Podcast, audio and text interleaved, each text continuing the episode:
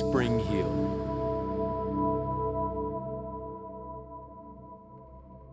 Welcome to Black Alley. You are now listening to Flesh, starring Quiva Coburn Gray, Chris Wally, and Patrick Martins. Enjoy.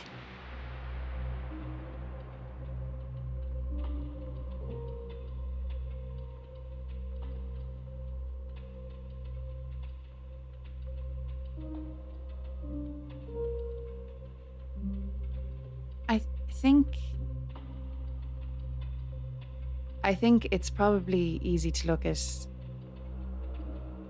how things ended up and to make sort of judgments on it all. I know I used to do that all the time.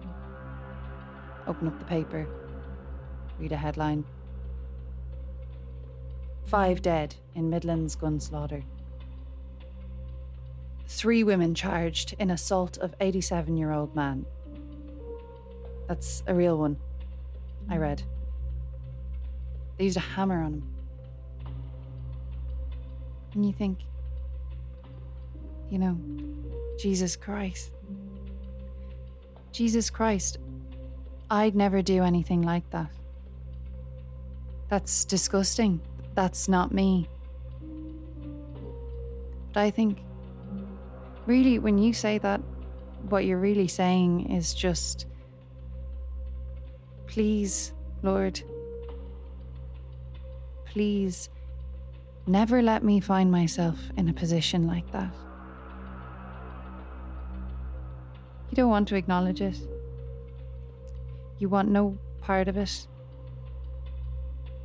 But you know it's there. That sticky black spot. Right on the bottom of your soul. And honestly, I really hope you never find yourself in a position like that. Facing the sticky black spot. But I also hope that next time you pick up a paper or your phone pings with a headline and you read it and you're horrified and you discuss it all with your friends or family and everyone says, My God, how horrible, who would do such things? I hope you remember that it was probably very different. You know? If you were there, living it. If you were there at the time. The samurai. I fucking love the samurai. Japan. Japanese culture. Mm. The samurai used to have this very strict code of honor. It, uh, I forget what it's called. But basically, if you brought dishonor to your name, you had to commit seppuku, ritual suicide. You had to disembowel yourself on your own blade. That's how much it meant to them. Honor. Like the 47 Ronin. There was this town, right? And the emperor was planning to visit it. So he sends his like he sends his, his civil service guy there to prepare, like. And this guy, mm, let, let's call him Aiden. This guy's a complete dick. And he ends up in a confrontation with the local samurai leader. And eventually, this samurai, well, he, he loses his temper and he attacks him. And since this is such a big deal, Aiden forces the samurai to commit seppuku. And he does it. Just like that. He does it. Well, not to be cliche, but I think it's best to go to the beginning, if you'll oblige. When I was about seven, I went to play on our road. My dad was meant to be looking after me, my mother was. Well, I don't know where my mother was. Now, there was one spot, a building site at the corner, apartments now. I wasn't allowed anywhere near it. So, naturally, the second I had a chance, I went straight over there. Crawled under the fence. There were bricks and metal and old scaffolding everywhere. So, I started jumping from one piece to the other, probably playing the floor is lava. I remember I was wearing wellies. I always think it's funny that you never know that you're living through the most significant moments in your life until after the fact. It's retrospective, isn't it? We apply the meaning.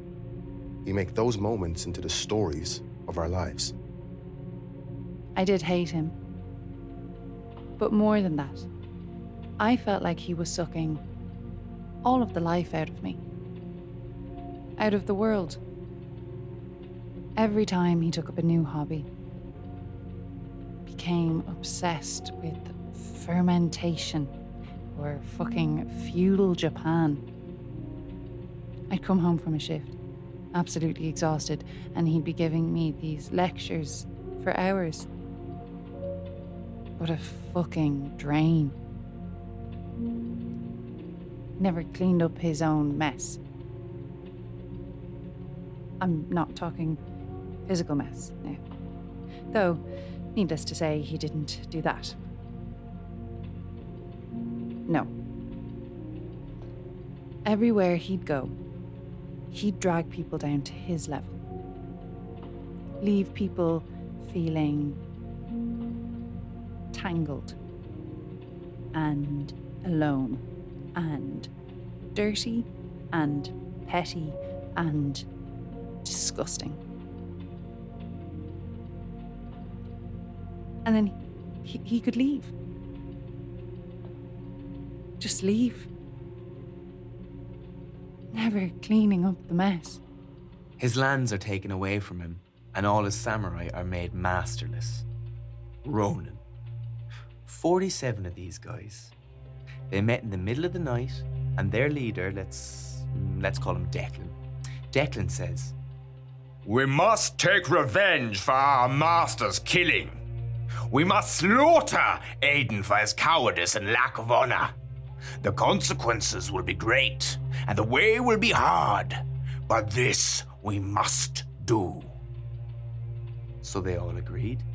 47 of them banded together and they swore an oath of revenge. They caught Aiden cowering and snivelling and they beheaded him and brought the head to the tomb of their fallen master. After that, they turned themselves in. Then they committed seppuku. Just like that, they disemboweled themselves, all of them. I think. And honor was restored.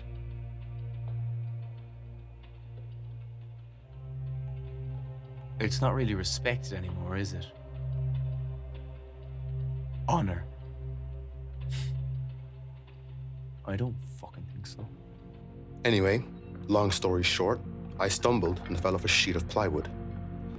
I fell into a piece of rusty scrap metal that was jutting out.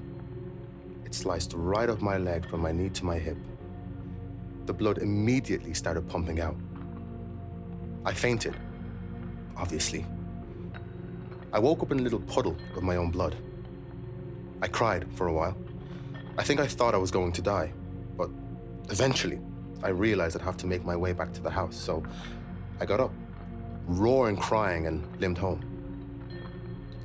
When my dad opened the door, he knew immediately what had happened. Kept staring at the blood. He, he carried me in and laid me down on our table. He told me I was very brave for making my way home like that. Didn't bring me to the hospital, he just looked at my leg for a while.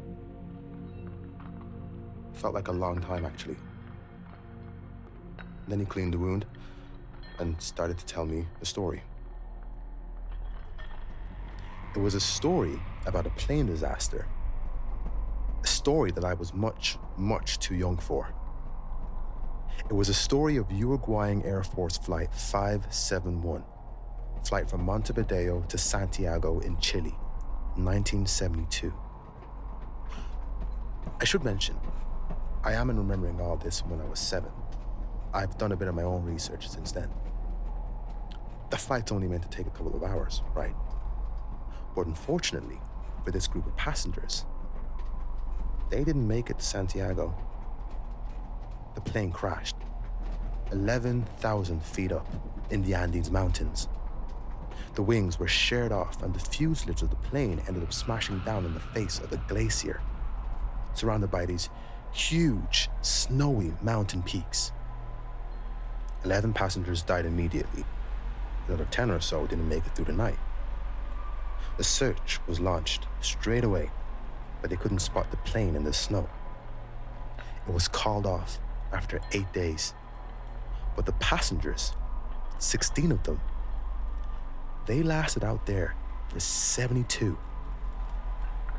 Eventually, two of them managed to hike for 10 days. No supplies, no equipment, nothing. They made it to Santiago. Authorities were alerted. Survivors rushed to safety. So I guess that was Dad's moral. Survival. I think. There was this incident. Basically, we were at his mum's. Lovely, lovely woman. Funny how that's often the way. His sister was over with her husband and their two, and his brother with their little boy, Lorcan. He was in a weird mood from the beginning. I wondered if it had something to do with the kids. I don't think I'd ever seen him around children before. And it was a kind of, you know, just a normal, nice occasion. Barbecue. The parents were outside and the kids were just pottering about in the garden. And just as the food was coming off the barbecue, it started to rain. Like, really pissing down. Everyone grabs their plates and runs into the kitchen, laughing about the sudden change of the weather in that family barbecue chat kind of way. And Lorcan, a little seven year old boy, he starts crying. Everyone crowds around him to see what's the matter. Lorcan's left his food outside in the rain. He's a child, you know? And I can see him looking at Lorcan. I can tell he's jealous of all the attention. He says he'll go get the food. Everyone protests, obviously. It's absolutely lashing, like. But he does. He marches out and picks up Lorcan's plate. A coloured kid's plate. And then. Here's the key part. No one else is looking at him now. I'm facing the window, so I'm the only one that can see. He takes the plate. It's got a burger and a hot dog. And no one's looking at him. He takes the plate and he spits on the food. He spits on it and then he uses his fingers to rub it in. To make it look like. Well, to make it look like no one's spat in it, I guess. And the thing was, it wasn't like Lorcan had, had embarrassed him in some way. And he thought he was alone, you know? There was no one to impress. So that was it. That was the moment. Seeing him out there, spitting on a seven year old's burger in the rain. That was the moment I knew I had to kill him.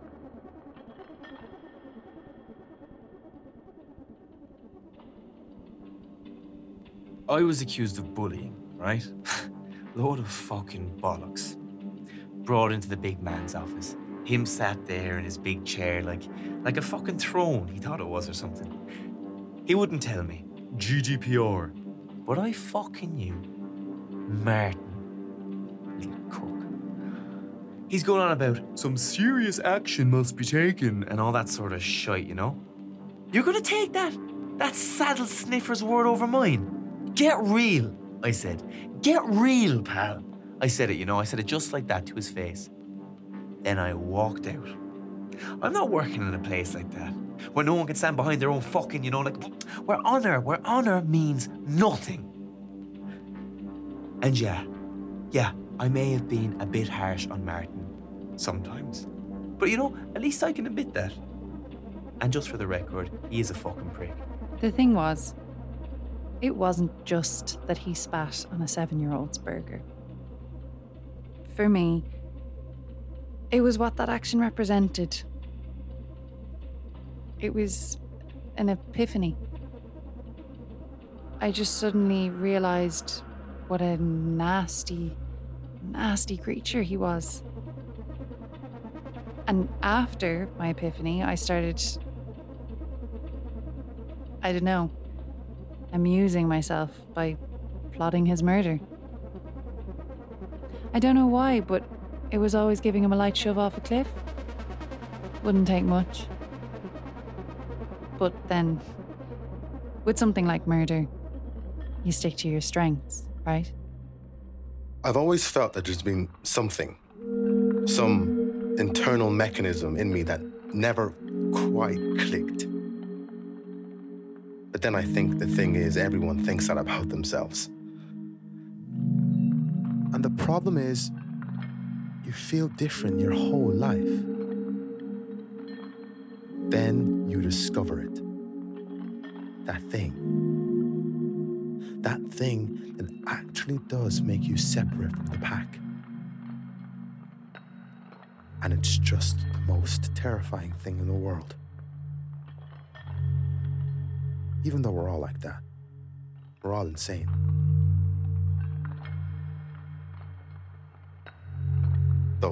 I suppose, in my case, if people knew my shame, I'm not sure many would accept me with open arms. It would blow your mind how easy it is to steal drugs from a hospital. Taking baby's candy doesn't cut it. Sorry, I should clarify that. It's easy to steal drugs if you're a nurse and not stupid. Can't just be anyone bobbing around robbing hospitals. Also, obviously, depends on what you're after. Control drugs like methadone or opiates, that's tricky. But they're the ones you're stealing for pleasure. The other drugs, though, the ones that don't give you a buzz, no one's keeping an eye on those. Insulin. The storeroom is full of it. No one would notice it missing, and no one would be checking for it in an autopsy. It'd be much more likely that they would assume it was a seizure caused by the copious amounts of cocaine both in his possession and in his system. That wouldn't require faking.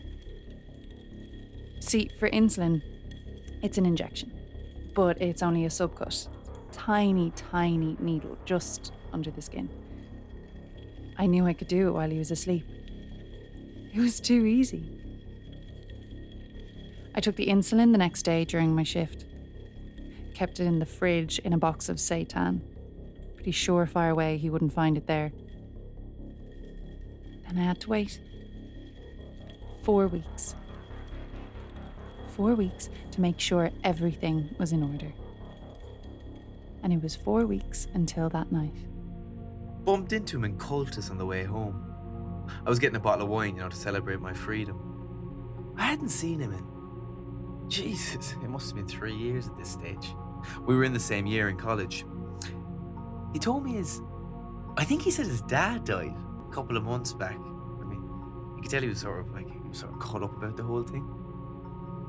I, I, I would have gone to the funeral if I'd known. Well, well, I mean, maybe, maybe I would have. I don't know. I don't know if that would have been appropriate. Actually, also, you know, fuck that. Do you know what I mean? Anyways, I think he said his dad died and he's working in a law firm in town and that and that he was living alone. Uh, to be honest, to be honest, I wasn't really paying full attention because I was trying to figure out, you know, what deal to get in the wine. I know, okay, yeah, I know that sounds bad, but you know the way it is when you meet someone in the middle of a shop. I was surprised though that I hadn't heard that. Because I mean, we used to be close. I I didn't really know what he was doing with his life now. You know, he didn't post on social media, which I think is always a bit fucking inconsiderate. Anyway, I was in a good mood, and he was an old comrade. And to be honest, to be honest, I kind of wanted to show him how well I was doing now, because I am doing well. I don't know why I said yes. Because to be perfectly honest, he made my life in college a living hell. I don't know if he was more popular than I was. Jesus. More popular. Christ. But he was definitely louder. I think he thought we were buddies or something. But he didn't know. He didn't know me. It was sort of half a dare. I didn't really think he'd take me up on it, to be honest. He did seem surprised, but then he said yes. so now he's coming for dinner.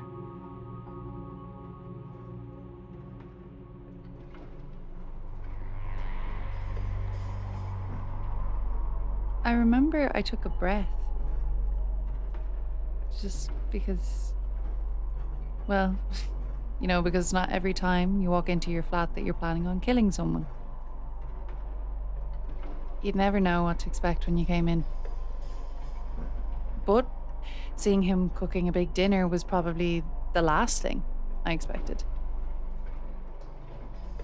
I remember for a second I thought he might have cooked something nice for the two of us. Then he told me he quit his job. Then his phone rang and he told me we had a guest, and then he went downstairs. That was it. I- moved the insulin to our bookshelf, put it under a ceramic chicken he bought in Spain. I'm not sure why I did that. I think I was just confused. A guest. I couldn't think of a single person who'd have come over for dinner on his invitation. Not a single fucking one. He's slimmer for sure. The fucker. Didn't notice that earlier. And he hasn't said sorry for being late. 15 minutes. I mean, not obviously a huge deal. I'm not a, not a Nazi like. But I mean, it's just common fucking courtesy, isn't it? His shoulders are rounder too. He's lean. Well built. When the fuck did that happen? I let him in the door and she's fixing the table, making it look like she's done fucking everything for the evening. And look, here's the thing. We live in a nice apartment, okay? It's just a fact, like. I mean, it's not fucking dorky or anything, but it's fucking nice. So when people walk in, I expect them to say something like, just something small, like, oh, nice pad. I don't know, just, but it's politeness at the end of the day, isn't it? He doesn't say a word about it. In fact, he doesn't say anything. it's like he's in a museum just just having a look around. Like I'm not even fucking there. He'd grown a fucking ponytail. And she was not beautiful.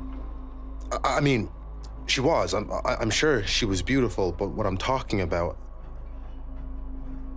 she was exactly what I had imagined in my head. Exactly. I. It's like when you're hungry. You close your eyes and you picture a pizza, a steak, a, a burger. You know exactly what it looks like, the one you want. The platonic ideal. That's what she was to me. The platonic ideal of a burger. Fuck's sake, sorry. He sat me down and offered me a drink. And I'm feeling kind of dizzy almost. I think I was emotional or vulnerable because. Well, see, my mom had. Sorry, I. I don't know. The three of us chatted for a minute, but to be honest, I couldn't really focus on what anyone was saying. I kept looking at her forearms. It was completely bizarre. It was as if neither of them had ever met before, or couldn't remember each other's names or something. I was angry. He had completely disrupted everything. I knew that there was no way he could know. That I just needed to wait it out. I had to excuse myself to the bathroom to calm down. Then she went, I think she went to the loo then, and the two of us were sitting alone. I didn't want to say anything, and, and he didn't know what to say. Then we both tried to speak at the same time. I asked him about the football, and he said, I'm so sorry about the loss of your dad. Just like that. I'm so sorry about the loss of your dad. Oh, it was it was horrific. It felt like it forced him to do it, like he was a child being punished. I just said, it was my mum. My mum died. Oh. That's it. Then we sat in silence. I think. I think I would have just left if she wasn't there. But she was there. He got up after about a minute to check on the dinner. I get it, like. Your mum died, but fuck me, it was an honest mistake. They're giggling now. She's going high pitching, and he sounds like he's trying to make his voice deeper. I mean, I tried. I tried, you know, to say the right thing, and now he's just fucking punishing me for it. And now he's fucking telling her about it, and the two of them are just having a big fucking laugh at me. I can feel myself wondering why I invited him here, but I know why. I want tonight to go swimmingly. I want him to see what I've got. I want him to have a great fucking time and laugh at my jokes and really, really enjoy himself. And then I want him to go back home after and be fucking miserable. Tonight will go well. It will go well. But, oh, fuck this. Do you know what I mean? This is fucking bullshit. I remember wondering if he was going to spit in our dinner. He was sulking. Not that that was uncommon. Not at all. It was just. Now he'd left the two of us together. I didn't like his energy. I remember that. Felt as though he was laughing. Behind his stone face. His mannerisms, too. Just the way he moved was was slow and sort of exaggerated, as if he'd learned it from a YouTube video or something. I felt on edge with him. I just wanted dinner to be over, to get back to the plan. It smelled nice. Meat. It was completely intoxicating. Greasy, fatty, succulent smoke. It just overwhelmed the whole room. And looking at her with that smell. He finally came out to join us and he went to open a window. But I told him not to. Told him I was cold. So he kept the smell inside. Too cold. Too cold. okay, fine. Like, do they not know that I just fucking heard them? I know they were chatting away. Now I walk into the room and they just instantly stop. this is ridiculous now, do you know what I mean? Two of them staring up at me for entering the room. So I say, What were you talking about? She's just looking at me with this stare as if I've interrupted their fascinating conversation, as if I'm not in my own fucking home. And I look over at him and he's just smiling at her. They're sharing a fucking glance.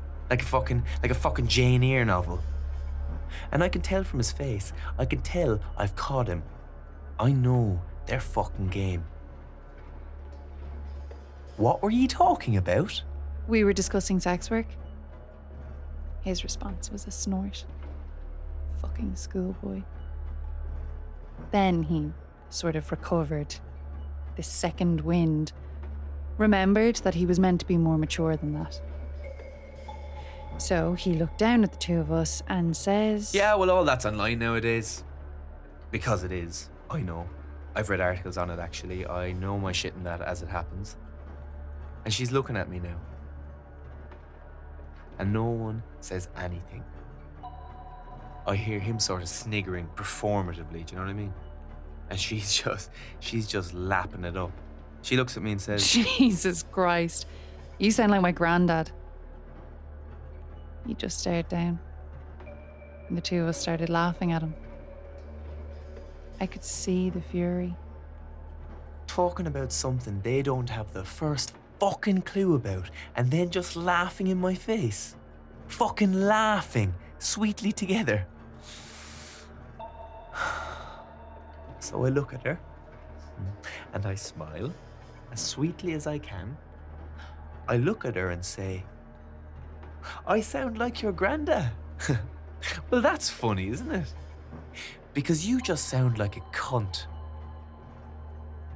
And the silence then. It is the most beautiful sound I have heard this evening. Glorious. We all sit in it, stew in it. And then I'm reminded of my dinner. So I get up, slow as you like, like a fucking samurai, stroll into the kitchen. Time to play it up. I found myself staring at the ceramic chicken. I was willing time on, pushing for that moment when I could lift up that chicken and prepare the needle and watch his face go pale and his skin go clammy. Watch his arms thrash and then twitch and then stop. I'm conscious. I don't want to make him sound exciting. He wasn't. It was tedium. He made a lot of noise. He certainly liked that. But it really was unrelentingly boring. His petty fury. I think I would have acted on my impulses sooner if he wasn't so weak. It was that stasis. That moment of pause you have before you squish a bug beneath your thumb. Because the bug is so weak, you hesitate. Just for a second in that moment. I was trapped in that hesitation. He came out with these huge piles of stew in bowls, carrying all three at the same time with his thumb wedged so far into one it was touching some of the meat. He slapped this bowl in front of me. Moroccan lamb tagine with apricots and flaked almonds. He didn't even give her a bowl, he just stared at me, waiting for my response, like I was a judge on MasterChef or something. I was starving, like, but I couldn't resist. I put on this sort of shocked face and looked up at him. And I just went, does this have meat in it? I'm vegan. That was. That was especially funny to me. But he bought it. His. His lip started quivering. He dropped the bowls on the ground and they smashed, and the curry and couscous went everywhere. And then he turned on his heel and walked out of the room. We could still hear him breathing in the hall. No response. I mean, they know where I am. They can apologize or call for me or anything at all. I start the countdown from 11. I don't know. I don't know why 11. In my own home. My own fucking kingdom. Okay, 11. 10. 9. I knew he wanted one of us to go and check on him. We didn't move, obviously. It was absolutely hilarious. Neither of them. Neither of them are coming. Three, two. Then he left.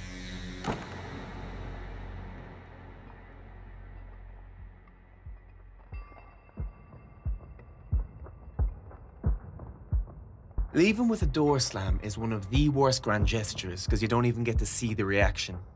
Then you're out in the fucking rain with nowhere to go. Except for a pint. Go to Cregan's, get fucking sloshed, and if he's there when I get back, then I'll teach him a fucking lesson. He won't be there though, so it won't come to that. But if he is, it's an honour thing, really. I wonder should I go somewhere else, but Cregan's is cheap and it's close, so there you go. I couldn't believe it at first. That it was just me and her. There was lamb and fucking gunk everywhere. She was just sitting, staring at it. I could hear her in the silence, telling me to excuse myself, to go. But I. I didn't want to go. I was still hungry. I went down to clean up the mess, but she suddenly jumped up and rushed over. And as she was picking up, I don't know, a bit of one of the bowls or something, she must have. She cut her hand. And it was the sight of it then. The blood trickling down her wrist. That was it then. She put her hand to her mouth to stop the bleeding. Then she went off to the bathroom to find a bandage. She stayed in there for a long time. I knew she wanted me to go. She wanted me to get my things and leave without saying a word. But I didn't want to leave. I wanted. I don't know what I wanted, really. I think I just desperately wanted to tell her. To share my shame with her. The smell of fags is like a ton of fucking bricks when you walk in the door. The piss poor ventilation of the smoking area means the bar always smells awful. I fucking love it. Barman spots me. Pint of Colbert's and a short. Might as well get cracking. Match is on, but volume's off. I want to go on my phone, but I also don't want pricks looking at me thinking, who's the prick on their phone?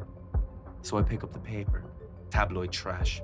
Front page is plastered with pictures of these two Neanderthals. Apparently, they were so sick of their job in the garage, they went postal and shot up their manager and a bunch of customers. Something like that, from what I can see.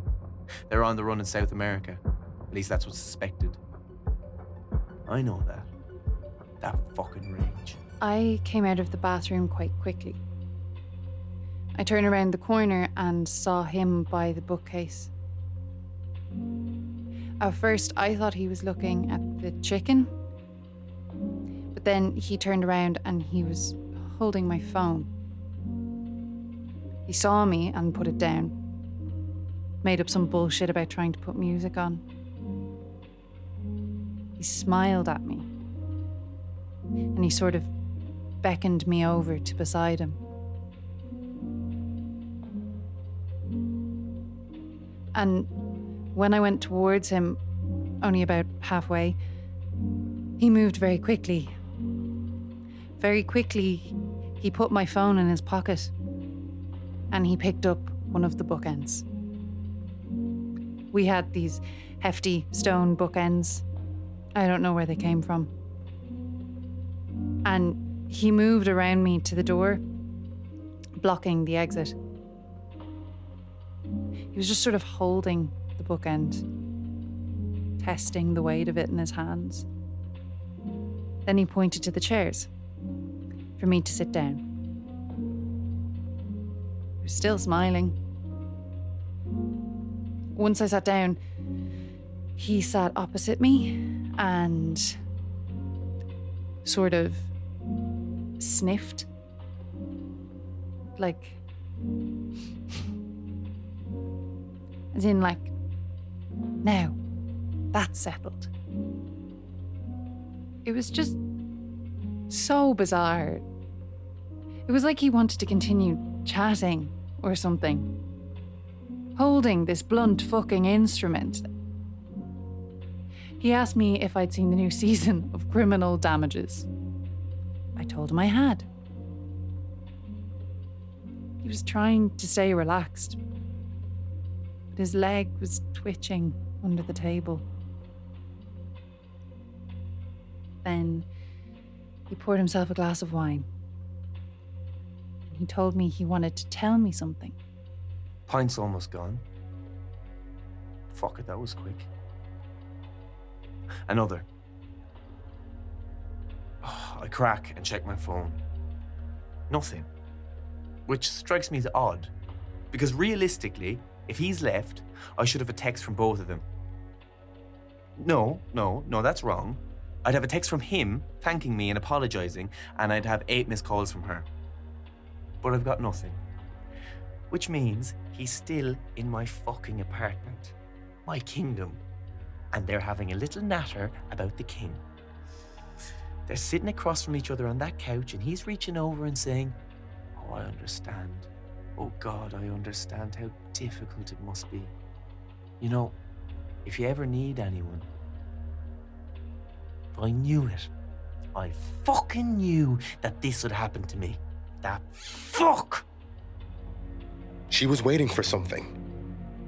But it was it was terrifying. I I wanted to tell her, but I didn't know where to begin. So I told her about my father.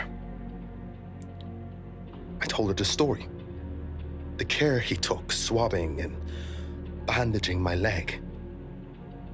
Telling me of those survivors from that plane crash. The way he stared at the wound. I wondered. I didn't say it, but I wondered. Did he have it too? And then I. And then I told her about my mother.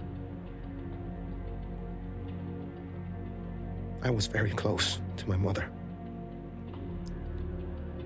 My father perhaps had a bigger impact on who I've become. I, I don't know. But I was closer to my mother. She was the one. She was the one who stopped me from giving in to my urges. And she meant a lot to me.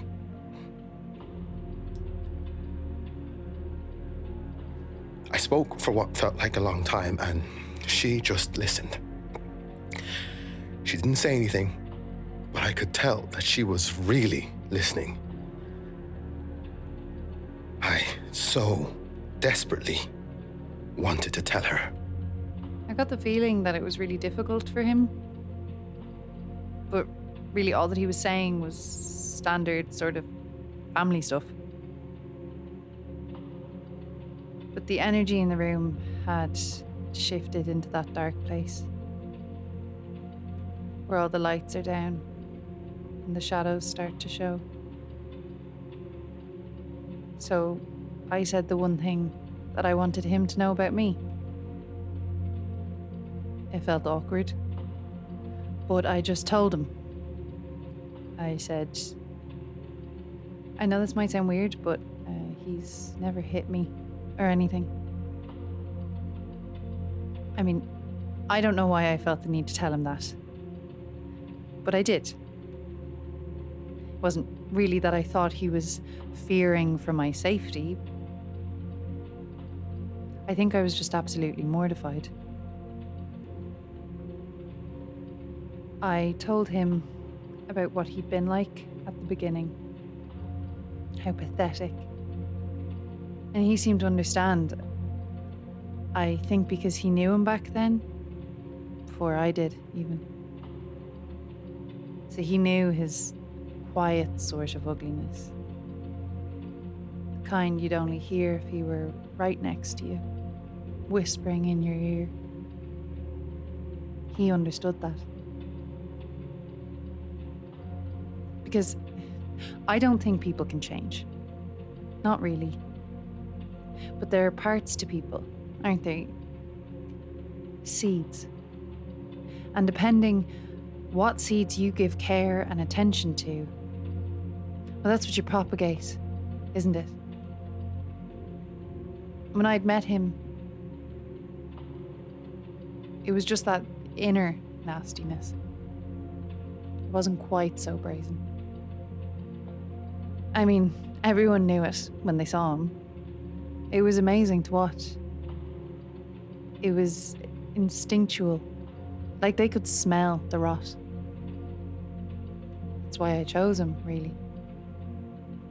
Because I knew what we looked like. The two of us. I knew that if people saw the two of us together, me with him, it made me look like motherfucking Teresa. So I fed that nasty side of him. The side that made me look better. I made him more confident, more assured with his opinions. It was me. My doing.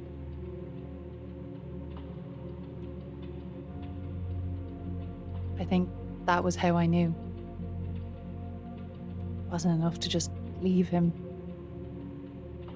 to move on and allow him to burrow deep underneath someone else's skin. I had to follow through. I had to kill him. Because then I knew, no matter what else happened, that in the grand scheme of things, I had done one good thing. One hard, good thing. I'd cleaned up my own mess. These are the moments of our lives.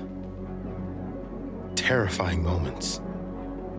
When we bare our souls, regardless of consequence.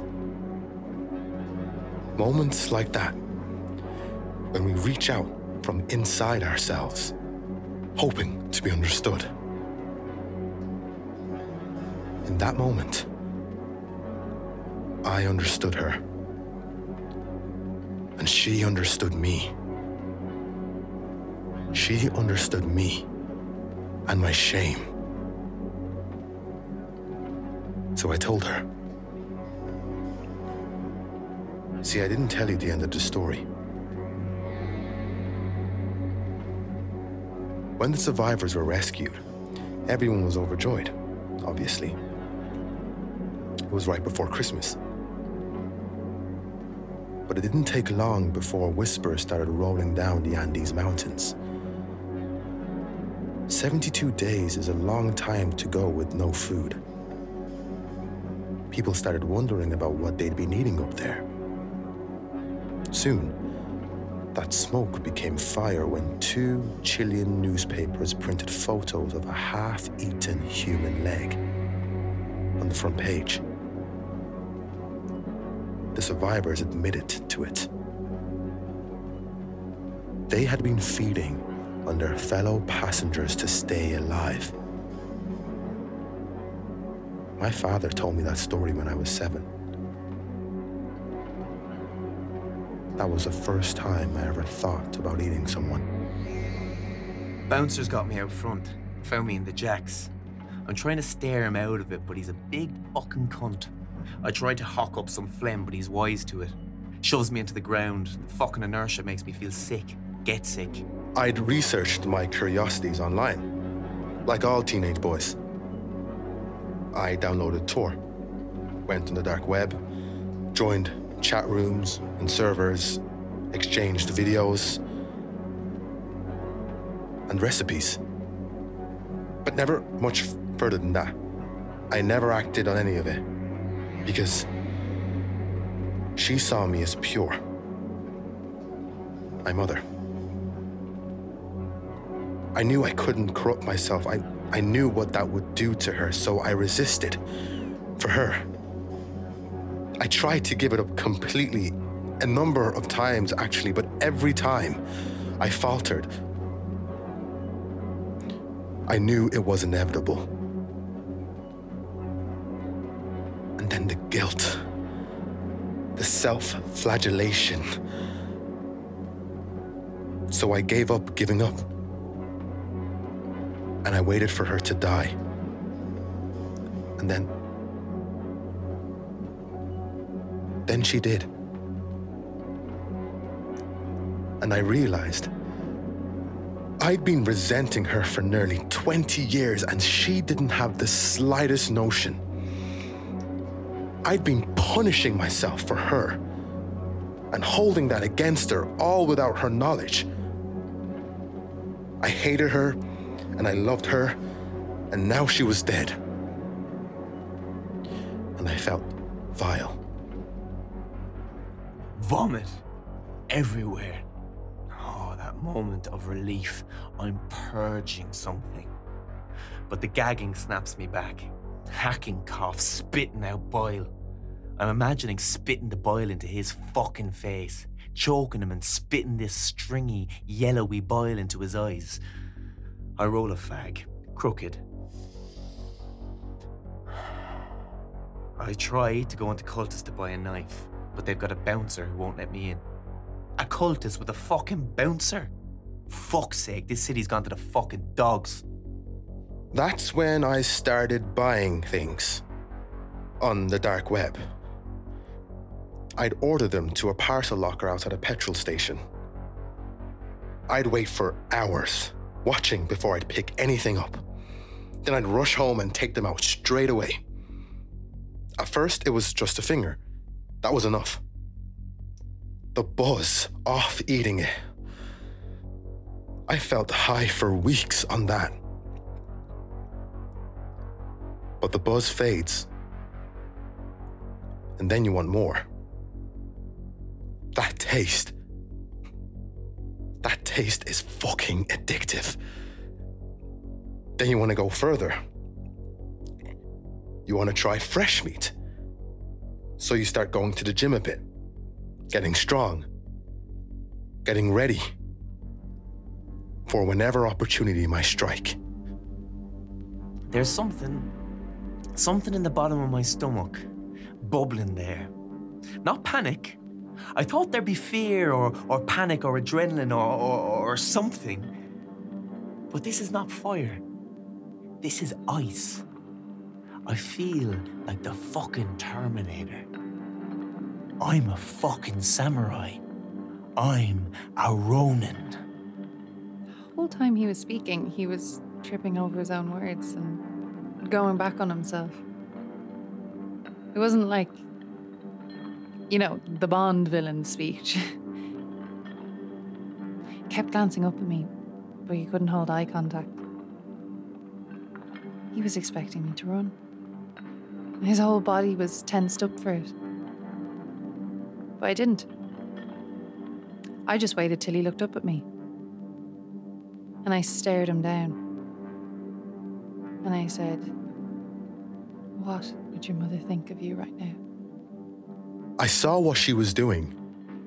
I knew what it was, but her. Something about the way she said it. It caught me off guard. I mean, I,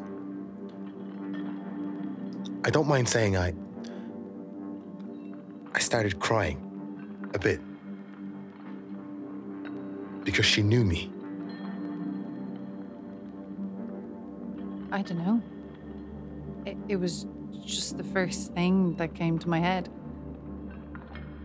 He seemed like the kind of snivelling gobshite that might crack from it. And it worked, so. He just completely broke down. He dropped the bookend on the floor and was just sobbing. And thanking me for some reason. It would have been funny if it wasn't so pathetic. I always take the stairs two at a time. My heart is going 90 now. I can hear my heartbeat pounding in my ears. This this is about honor. This is about defending my name. These two fucks. I'm a samurai. I'm the shogun. I'm fucking Declan. Key in the door, straight through. I'm sort of barreling towards the kitchen and I pass her into the kitchen. I pick up the knife and turn around. And they're both there. Her close to the door, him standing in the middle of the room there. He, he looks like he's been crying or something. And by his feet is one of those bookends I got her for Christmas a few years ago. And the two of them looking at me now. This. This is not how I pictured it. Not at all.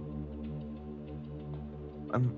I'm trying to get my head around what was going on before, I think I saved her. I think I saved her life. But then she sort of sniggers. I don't know why. But that laugh, that cruelty, rings right through my skull. so I decide it doesn't really fucking matter. I want to hurt them both. And I'm holding the knife. He was sweating a lot and sort of shaking his upper body. I don't know what he wanted. Maybe for us to be screaming or something. But it was just so quiet. They're not scared enough. But they'll be scared. I'll make them fucking scared. Then I hear it. This this this guttural sound. It starts in my belly and I can feel it shooting up through my insides and piercing through my throat. I sound like a fucking animal. Like some sort of otherworldly being. The boil returns, I can feel it on my breath, so I spit in him. Then he started sort of screeching and spitting in our direction. Yeah. Then I was a bit scared. The scream in my head is deafening. Something comes out of my mouth. Some some sentence half formed, but I can't even hear it. He said, I'm gonna glut you like a pig. I suppose in the heat of the moment he mispronounced it. I presume, anyway. The adrenaline and fags burning in my lungs. I should be fucking exhausted, but I just feel on fire. I'm Declan on fire. I'm looking at him, and he knows now. he knows. I lunge at him hard. He takes a step, but the stupid fucks backed himself into a corner. Nowhere to go now. I can see it in his eyes. I drink it in. Sheer fucking terror. He's trying to weigh up his options. I had no choice. Nowhere to go. I had to pounce back. So I move first, swing at his face to scare him from moving, but I'm too heavy handed, not quick enough. He tries to grab my hand, flails at it, so I point the knife at him. He darts quick then. I mean, that's the great fucking thing about knives, isn't it? I'm gripping it tight, cackling now. He's terrified. He's Aiden. I might behead this cunt. I feint with the knife, flicking it through the air. He buys it and moves left, so I plunge it at his chest. I miss him by about half an inch. That, that would have killed him. I swing again. This one he ducks smooth under my arm and shoves his palm in my face. It connects with my nose. I feel it crunch. Broken. He slaps me now, wide arm, so hard I almost fall over. He's breaking my fucking face. I can't fucking see. He he grabs me by the hair, starts reefing me around. I've got about five seconds here before I black out. He's bashing me against the walls, but he doesn't get the knife. This time I swipe blindly, and I can feel it. The blade cutting through his belly. I hear it as well. I'm that close. Hear it tearing through. He screamed then, almost doubled over. Looking up at me, sort of pleading with his eyes. I look back. Then I smile. The two of them were locking eyes with each other. Him smiling maniacally. Holding the knife sort of lazily. Just choosing what he was going to do to me. I have time now. I think I want to cut him to the ground, before the choking. It was like the two of them were playing some sort of absurd game, enacting out scenes from a movie. As far as they were concerned, I wasn't even in the room. Breathe. Inhale hard through my nostrils. I really, really genuinely want to savor this moment. He tried. He really did. He invaded my castle. He tried to dishonor me. But then when it came to combat, well, I just bested him. I can feel his eyes on me. We both know it's time for his reckoning. Hearts pounding now. Time to take my prize. I wonder, I wonder how long it would take to saw off his fucking head. I look down on him. I see his, I see his face, his eyes pleading. he thinks I'm gonna kill him. But this is enough. It's enough just for him to know that I can. This is all I wanted. This moment, this utter subjection. You're mine. Then, for the briefest millisecond, I hear it before I see it. I think I'm hearing my own skull cracking. I swung it as hard as I could. The bookend. Got my whole body behind it. The force knocked him over. And me too, almost. I sort of stumbled and dropped it. He hit his head on the way down as well. Bleeding started so quick. But he was still very much alive, moving and thrashing. She's on top of me now. I can feel the weight. My vision's coming and going. But I spot the knife and I, and I go for it. Pain shoots up my wrist. He's stamping on the hand. The hand? My hand. Fuck. I, I, I can't tell. Can't tell what's happening. Where's the knife? Vision's going. I think. But I look up and I can make out her shape. She's holding her arm high, away from me. I drew it away, out of his reach. I think he was sort of delirious. He was trying to say something, but his tongue was just sort of lolling about in his mouth while he was moaning. Then it clears, and I can see her face, her eyes, her eyes now staring down at me like I stared at him. But he was kind of looking up, and I could see him pleading and apologizing, just desperately trying to connect with me. Her eyes. I stared back down at him, mustering all the fury and disgust and contempt, and rained it down upon him. No hate.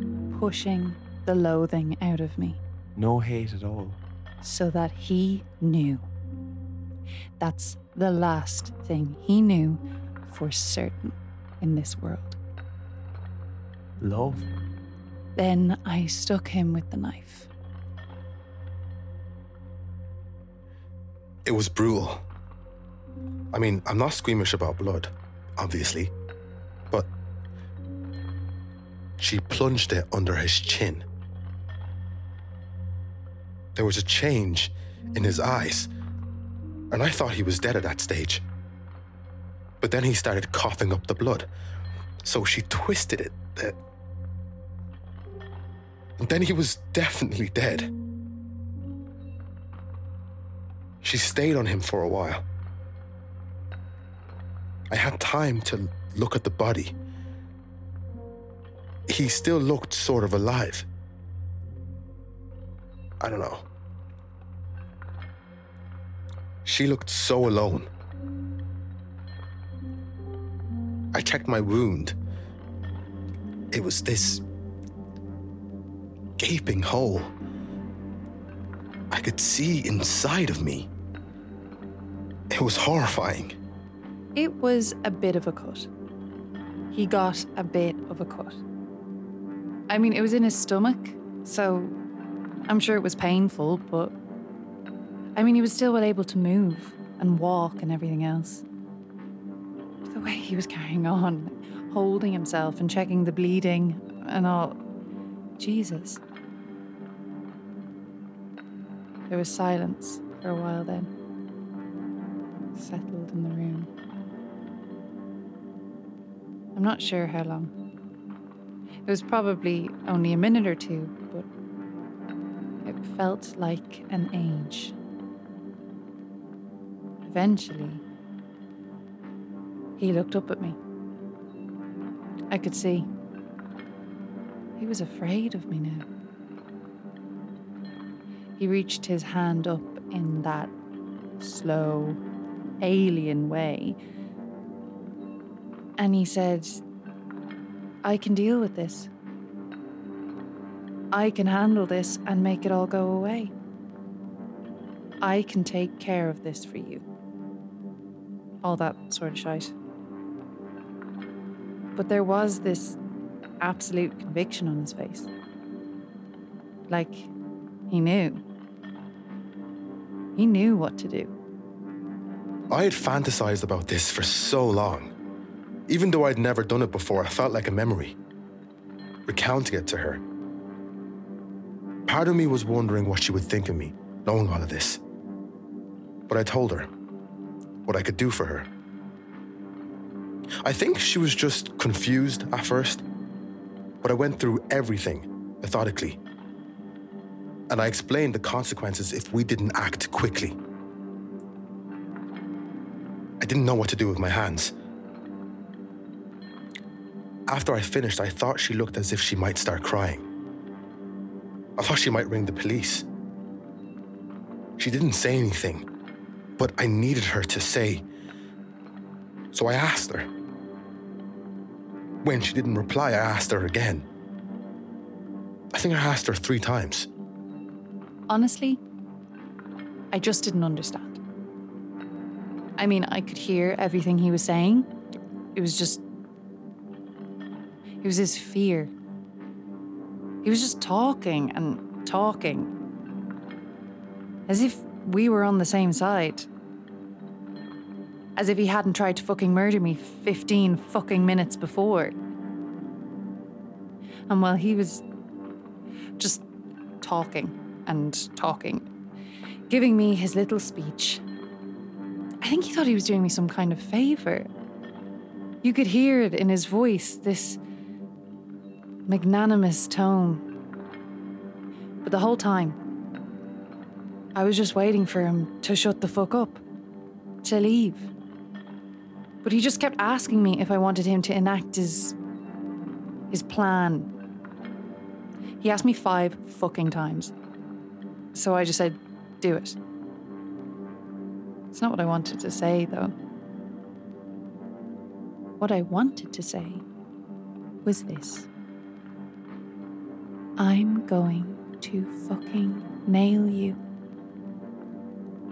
I'm going to fucking nail you, and then you'll never see me again. It took a long time.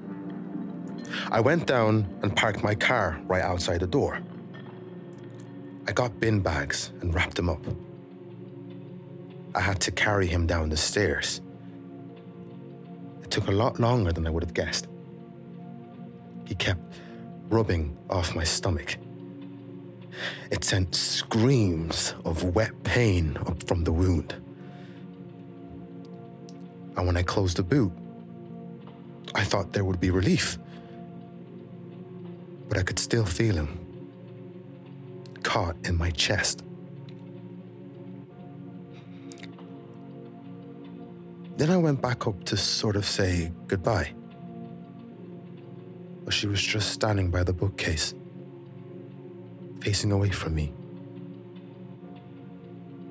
I think she was shell shocked or something. She'd left the knife on the floor. I put it in a bag to bring with me. And I wasn't going to do anything at that stage, but I still remember thinking, I don't know. That was surprising. Then then all of a sudden she turned and she rushed over and sort of hugged me. It was so fast, I didn't really know what was happening. She kind of tripped into me and her left hand pushed against my stomach, and I screamed and kind of bent over. I, I think I thought she stabbed me. But then she pulled her hand away and apologized. I sort of just stood there in pain. She didn't mean to. But it was such a weird gesture. I. I don't know. Then I left. The second he left, I picked up the phone. N- no, sorry, that's a lie. I waited for a bit. Waited till I could hear him go down the stairs. I didn't know how far he'd make it. I tried to imagine him walking down the street again, getting in his car and pulling onto the road. Then I took one big breath. Two. Three. Four. Then. Then I picked up the phone and rang. Of course, I was excited as well. I mean, he wasn't her, but he was fresh meat. And the adrenaline as well. I was buzzed. But then all of a sudden, I felt like I got hit by a fucking truck. I could feel my heart going faster and harder under my shirt. I tried to breathe, but my whole chest felt constricted. I needed to vomit. I was sweating like a pig. I just managed to pull over before I passed out. I woke up with a guard knocking on the window. I don't know how long I'd been there. I couldn't figure out what happened to me. My brain felt like I was thinking through mud or static or something. Guard asked me where I was going. I said, home. From where? A friend's. And what's in your boot? What's in my boot? Golf clubs. I never played golf in my fucking life. Do you mind if I take a look? Fuck. Distressed. A distress call. I was distressed. Anyone would have been distressed. Gave them a description. Told them to check the boot. Hung up. It had been so quick. And when I checked the needle, it was still about half full. I think the pain of the wound worked as a distraction. While I pricked him just below his belly button. So I hadn't got it all in, but I was just hoping I'd got enough. I knew it wouldn't take long. I was still reeling. I thought I'd get sick. I found myself babbling random cliches I'd seen in videos on Facebook. I think at one point I asked him if I was being detained. He said yes. When they arrived, I told them exactly what had happened. Well, almost exactly. It didn't take much adaptation.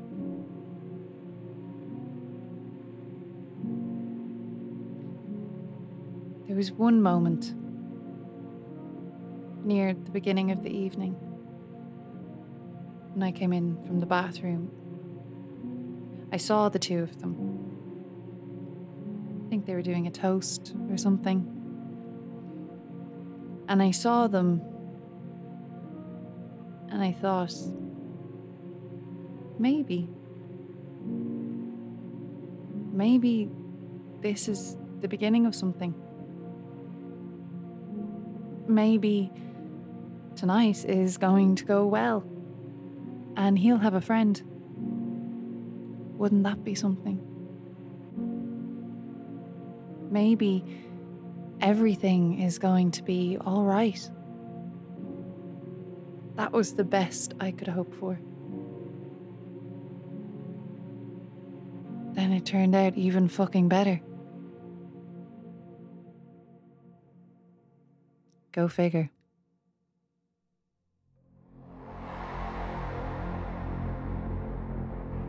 You have been listening to Flesh, starring Caoimhe Coburn Gray, Chris Walley, and Patrick Martins. Flesh was written and directed by Finthon Larney. Production and editing by Morgan Bosang. Scoring by Isaac Jones and Morgan Bosang. If you've enjoyed the podcast, please subscribe on whatever platform you're listening on. And we would really, really appreciate it if you told a friend, shared the podcast, and followed us on social media. You can find us at springheelproductions.com or on Twitter, Instagram, or Facebook. We'd like to give a special thank you to the following people. Without them, this podcast would not have been possible. Special thanks to Jack Farrell, Jenny Sharif, Mary Irving, Dylan Coburn Gray, Dominic O'Brien, Aina Hardwick, Imelda and Brian Bosang, Roisin Dennis, Connor and John Larney, and Eleanor Scott. And thanks to you for listening. See you next time.